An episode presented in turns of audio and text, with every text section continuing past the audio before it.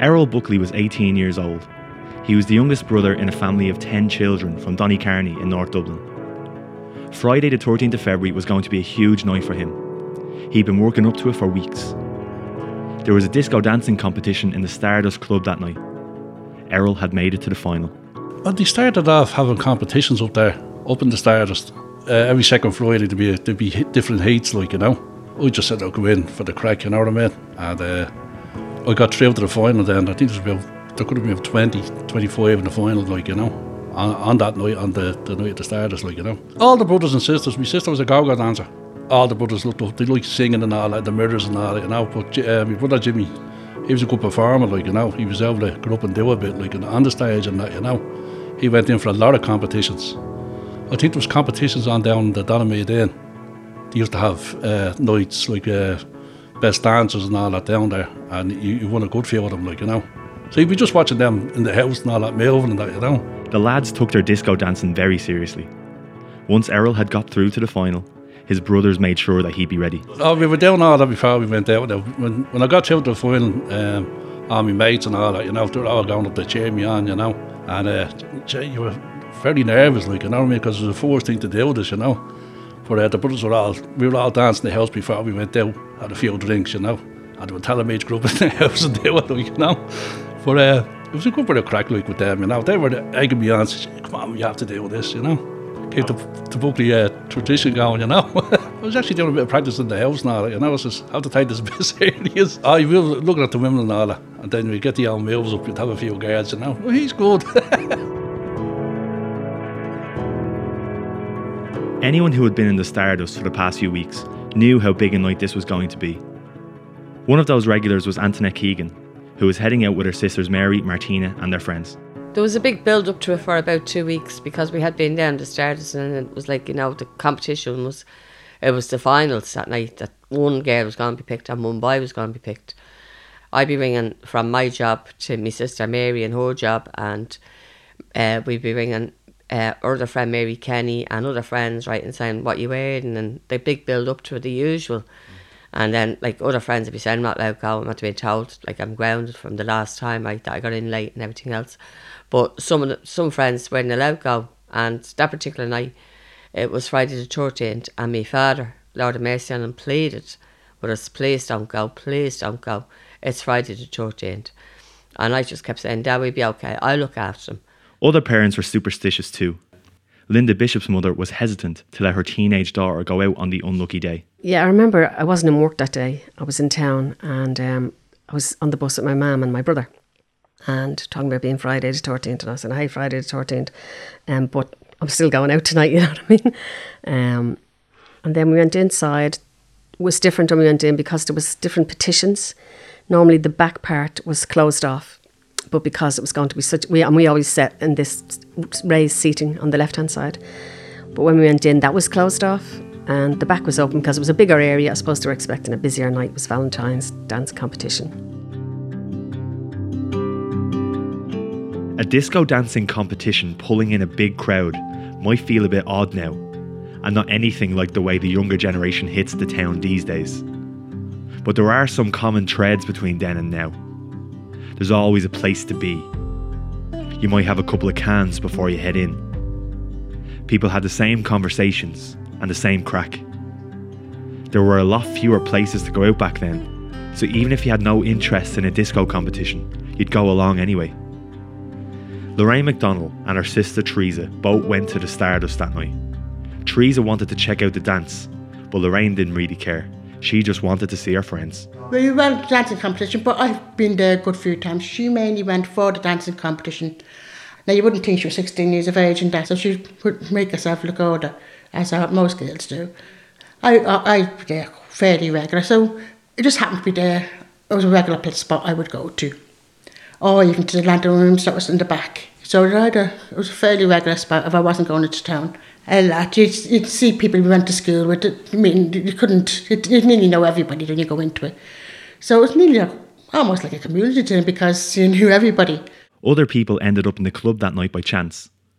Eugene Kelly's brother Robert was 17 and he had a job working on the ships.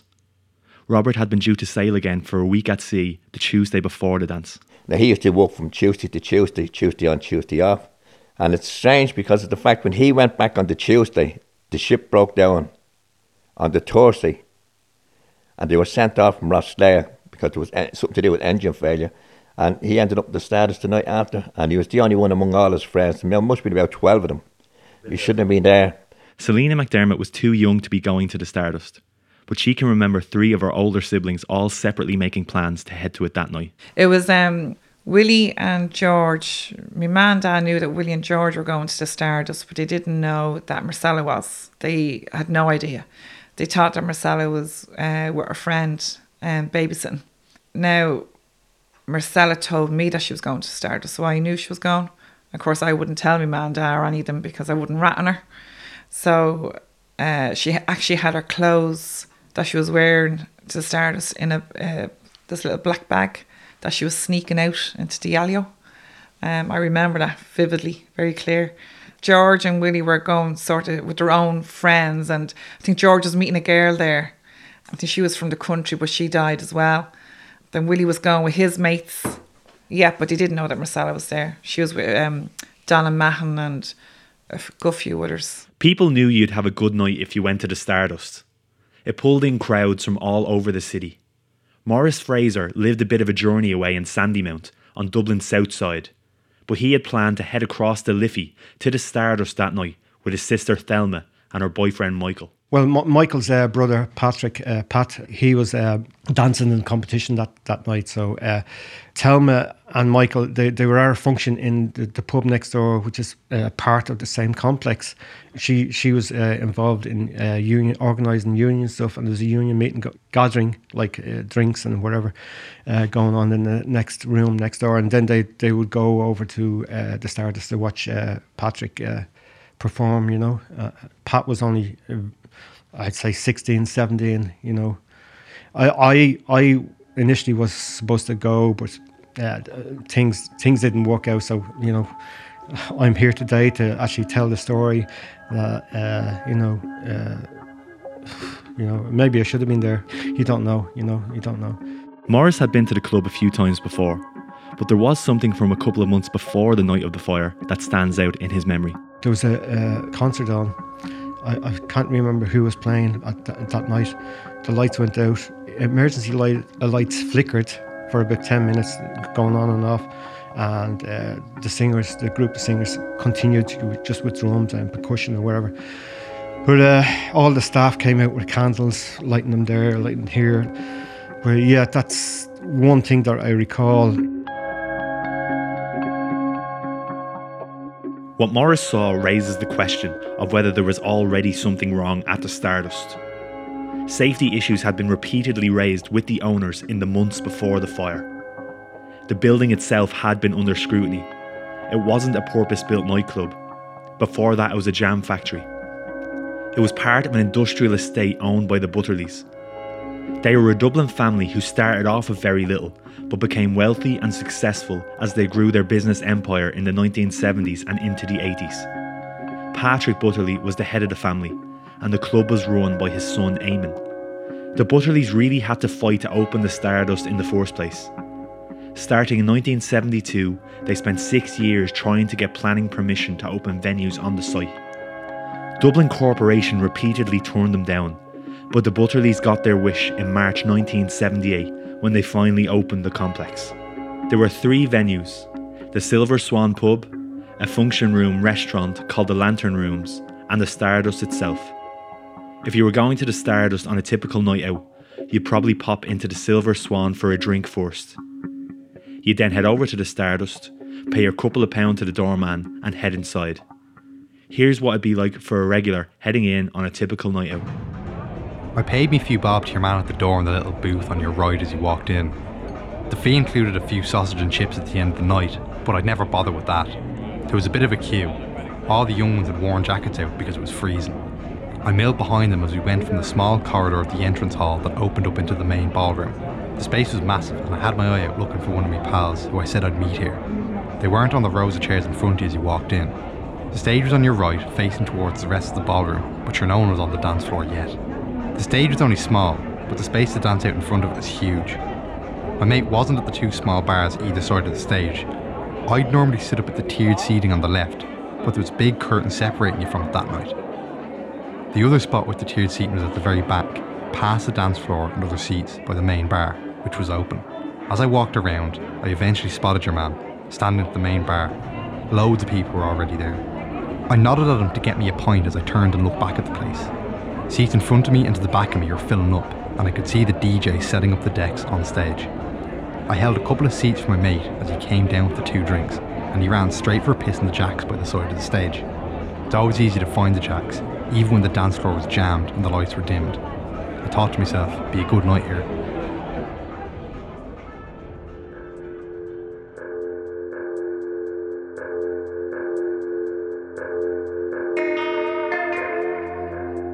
The movable partition you just heard mentioned was on the left hand side as you walked in. You'll hear it referred to later as the West Alcove. On the night of the fire, it was closed off, with a long curtain separating the alcove from the main hall. Towards the back, you had more seating in the north alcove and the bar. There were six exits from the Stardust, including five fire exits. Whether or not these were locked on the night of the fire will become a crucial part of later investigations. Exit 1 was up some stairs at the very back of the venue. Exit 2 was the main entrance where people came in. Exit 3 was behind the stage next to a set of toilets. Exit 4 was to the right of the stage as it faced out onto the ballroom. Exit 5 was on that same side, slightly further up, as was exit 6, close to the back wall of the venue. When planning permission was granted, the maximum capacity in the main room of the Stardust was 1,458. It's believed around 840 people were there on the night of the fire. The venue was inspected several times before that night by Martin Donoghue, who worked for what is now called Dublin City Council, but was Dublin Corporation back then. Donoghue was diligent in his work. He wasn't a fire safety officer, because that job didn't exist back then. Instead, he was an inspector of places of public resort, with special responsibility for electrical matters. But in his visits to the Stardust, Donoghue was on the lookout for anything that could potentially cause safety problems, and he found problems there again and again. He visited the Stardust complex seven times in just 18 months, between July 1979 to January 1981, and each time he found a problem. A passageway blocked by a large box or loose chairs, an emergency exit with a plastic skip in front of it, an exit door chained and locked. Later investigations would lay out what happened during each of these visits.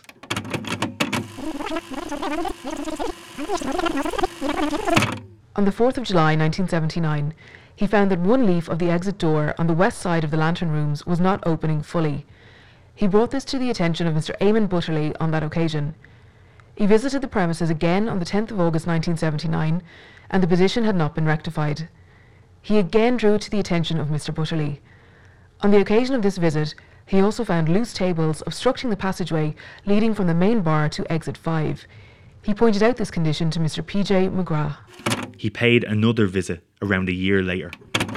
On the 7th of August 1980, he found that the portable platform close to exit 4 was causing an obstruction, and that there were also a number of loose seats obstructing the passageway on the east side of the building. The inspector returned again later that month and found a plastic skip full of empty bottles blocking the way out of exit 5.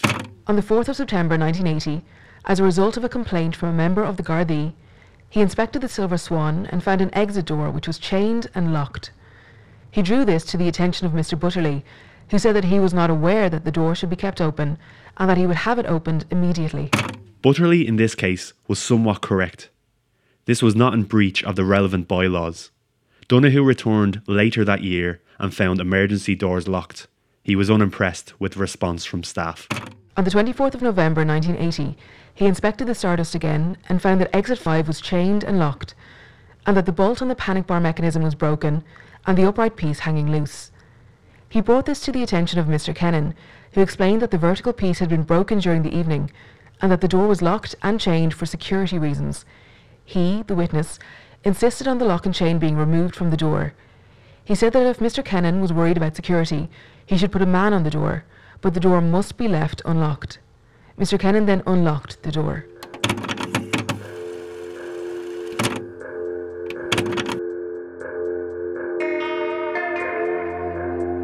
On the 15th of January 1981, on a night when there was a big crowd in the Stardust, Donoghue found the passage to one of the exits obstructed by a large box. He told Eamon Butterley and the promoter of the night's event that it had to be removed. Donoghue then found it in between two toilet doors in the main ballroom. The box was eventually taken away. In a letter to Patrick Butterley following this, the planning officer at the corporation noted bylaws which, quote, require that special care be taken to ensure that the means of escape provided for all persons on the premises are at all times maintained unobstructed and immediately available. Eamon Butterley wrote back to say that the exit in question was cleared immediately and that it would not happen again. Quote, I personally take great care to make sure all exits are clear. Again, I assure you that all exits will be kept clear when the public are on the premises. The tribunal would later say that this letter from Butterley was a deliberate attempt to mislead the corporation into thinking that all the exits would be kept in an unlocked and unobstructed condition while the public were on the premises. No one going to the Stardust that night knew any of this. Their biggest problem was finding what to wear and then away past the bouncers at the front. Susan Darling was heading with her older sister Catherine and their friend Paula O'Brien. It was a fiercely cold night, so as well as looking good, you had to try stay warm too. I remember getting ready and I remember the dress. I had me red, I'll never forget me red dress. I had a red dress on with short sleeves in it. Uh, and it was a cold night. I always remember the was cold night because I had a big heavy coat as well, big long heavy grey coat. And uh, I remember coming down saying to me, Ma's freezing out. And my mother used to knit Aran cardigans. And she says to me, you can have a London and I don't let anything happened to her. She has the money at the knitting there. She says, I don't know what happened to her. I says, I won't. So I remember when we got to the Stardust, and sometimes we wouldn't put our stuff in the cloakroom because you had to pay to put it in, I think, didn't you? We just throw it on the chairs and that. But I said to my friend Karen that night, I says, I have to put this cardigan in the cloakroom because if anything happens to it, I may not go home. Because my life won't be worth living. The Stardust had a late bar, the only one for miles around. You wouldn't have to rush in too early, so you'd often get a drink next door before heading in. We wouldn't have had a few drinks in the house. We didn't drink as much, you know, definitely we wouldn't have been allowed drink in the house. But um, no, we would just go and buy a couple of bottles of Carlsberg special brew because it got drunk really quick. um, but no, we didn't drink. We just all met up at about, I suppose, probably eight or nine o'clock in the Silver Swan, which was next door to the Stardust. We'd normally meet in there, and then you go out because they they were quite strict. Um, and if there was a gang of fellas, they wouldn't let them in. So we'd meet different fellas we knew from work or we knew from the area and you say, Will you walk in with me? And you know, you just walked in with fellas and that was it. You paid for yourself. It was just you only people we knew, do you know what I mean? Fellas you knew. And we'd walk in with different fellas just to like pretend we were a couple and get in, then go off with their friends and we'd go off with our friends. But uh, otherwise, uh, lads coming down their own were always refused, you know. It wasn't only lads on their own.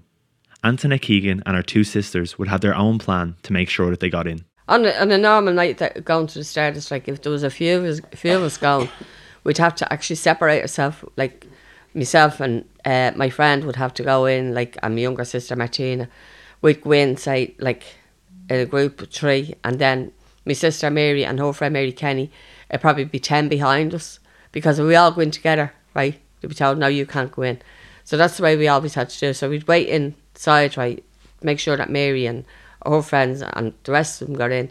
And if they didn't get in, then we'd leave. But that particular night, we all got in. Now, on and unaware, like, didn't know that my brother had been refused because it was only like later into the night then we met with a couple of his friends and they had said that John had been refused, so he wasn't allowed in. Yeah. They told him he was too young. Yeah, he was 17, but they told him he was too young. And my younger sister, Martina, she was 16. Now, she had makeup on her, so she got in. The bouncers knew Errol Buckley was a finalist in the dance competition, so he had no bother getting in with his brothers Albert and Jimmy. They'd been getting him pumped up for the competition all week. They were magic. They were all into music and that. Albert was great in the guitar and all that. Great singer. Uh, Jimmy, good performer, as I was saying to yourself. Jimmy done a lot of competitions and all that. So we were put me with what to do and all that, you know, man. Just go out and let yourself go and just enjoy it as well, like, you know. So it was just Jimmy's daughter's birthday that day, like, you know him and his wife come up then, Chris then, Jimmy, uh, Albert, all my mates. There was about about 30, 40 of us going up just because it was a big night in the Stardust, you know, and getting good back up off them, like, you know. No, as I said, as I said to you, we were all in the house and we'd have one or two beers there and we'd all just messing and there were times we and dance. And then I had to head up because you had to be early, you know, to make sure everyone was there to assign the people in and say, okay, you were allowed a partner, would you? And go in, you were getting in for nothing, like, you know what I mean? Um, and then you could see the crowd was gathering then that night, you know, because the disco didn't start till about, um, it could have been about half 12 when they got the, get, got it up and running, like, you know mean? We were all out on the floor then, just, they, they play a load of songs and we were all up giving the lows, like, you know what I mean? The crowds gathered to watch Errol and the other contenders show off their moves, cheering them on. Some people stood on seats or tables or wherever they could to get a better view. It's already well past 1am at this stage. Two winners will be chosen one boy and one girl. Errol pulled out all the stops for Patrick Hernandez's disco hit, Born to Be Alive. But what they were doing, they were playing a couple of songs and they were they were picking out people then, you know, the people that they just, you know, they putting aside more or less and they, it was going down to say 10 people then and then, then they left 10 people going then and then there was another girl that won about me like you know I think there was three or four judges so they picked a girl and a guy like you know what I mean? So I couldn't believe it like you know? We were up on the stage and then we went into the back dressing room with Jimmy and all that you know? And we all said well done and all that. We got a few photographs. And he says when we come back out there's still have a bit of an encore up on the stage you know? And we just done all that. Chaz was great like you know? It wasn't even about the prize just winning the winning winning the the competition that you know. Uh, we come down off the stage. I come down off the stage with Jimmy. Jimmy was up at the back of the stage and come down off of here. We were going back over to the table. I think I had another half a point or something. We were back out on the floor. We were all just dancing and everyone was just scattered talking about you know stuff and all that. It's roughly 1.30am at this stage. With the competition now over, Errol crowned champion, people took to the dance floor themselves. Others just sat back down to their drinks or to finish the last of their sausage and chips.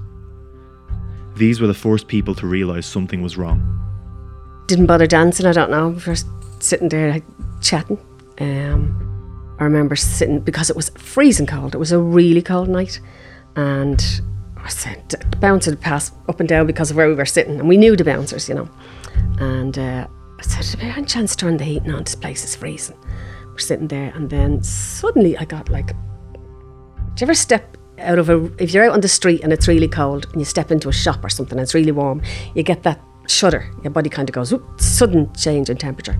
And I sat there and I got that shudder and I said, Jesus, don't tell me they're turning the heating on now. Um, well, it must be nearly time to go home. And I looked at my watch and it was 1.33. I was after getting one of these digital watches for my birthday. You know, you pressed the light came on. It was so I remember hitting the light and looking and saying, 1.33, now they're turning the heating on. Um, so it turns actually it wasn't the heating, it was the first the heat from the fire that I suppose I felt. Those who investigated the fire spoke to many people who recalled the moment they realised something was happening. One was Deirdre Brady, who told investigators that she remembered some disturbance around her. She looked through one of the gaps in the blind into the west alcove. This area was empty. She saw what seemed to be a very small fire on the seat in Tier 9 of Row B. The seating in the alcove was tiered, with rows placed above the other. This would have been towards the back of the west alcove. Deirdre thought it could be easily brought under control. Another was Sharon O'Hanlon. Here's what she told the investigators. Sharon O'Hanlon said that after the disco competition was over, she went back to the table. She remembered Frances Winston asking her whether she could smell burning. She then saw that the blind appeared to be very bright and she looked underneath it. She saw what appeared to her to be the three seats in tiers 7, 8, and 9 of row A on fire, with flames nearly reaching the ceiling. Valerie Walsh also remembered Frances Winston asking her if she smelled smoke or something burning. She said no, and then Sharon O'Hanlon asked her the same question. She then smelt the burning and looked under the blind with the other two girls and saw some seats near the back wall burning. People closer to the main bar were crouching down and looking under the blind. They could see smoke and a glow behind the blind. This attracted even more people, who were wondering what was going on. Some thought that a fight had kicked off. The music kept playing, and the dance floor was still crowded with people. The DJ made an announcement, right, that the um, the winners had been picked, and they going to announce the winner. So then the winners was announced. They went up and got their trophy, and then after that, then everyone was back on the dance floor, and we were back up there dancing away, and literally, I'd say, could have been only minutes. Um, I seen the smoke coming across the ceiling, and I thought the DJ was after letting the special effects off, and I said the DJ, said, letting the special effects off, and then my friend said to me, "Look over there, there's a small fire." Now, when I looked over, it was only a small fire. It was only about 18 inches high. There was one telephone in the Stardust, just inside the entrance. No one had mobiles back then. Peter O'Toole was using it to ring the guards. His girlfriend Anne Rowe had just had her bag stolen. All 999 calls were automatically recorded and the time logged. Peter called the Gardaí at 1.42am. From the transcript, it's clear that before he can finish the call, the alarm is raised that the Stardust is on fire. Hello? Yes, hello? I'm at the Stardust Disco, can you hear me? Yes. And my girlfriend's handbag was robbed. Your girlfriend's handbag was robbed. She's the manageress in the shoe shop in the Northside Shopping Centre. Wait now, would you? Stardust? Yes, I'm at the Stardust Disco, discotheque, and my girlfriend's bag went missing. Someone's after taking it. Can you hear me? Yes. Can you hear me? And where were you? Where were the guards? Where will you meet the guards? What's your name? Hello? What is your name? What is your name?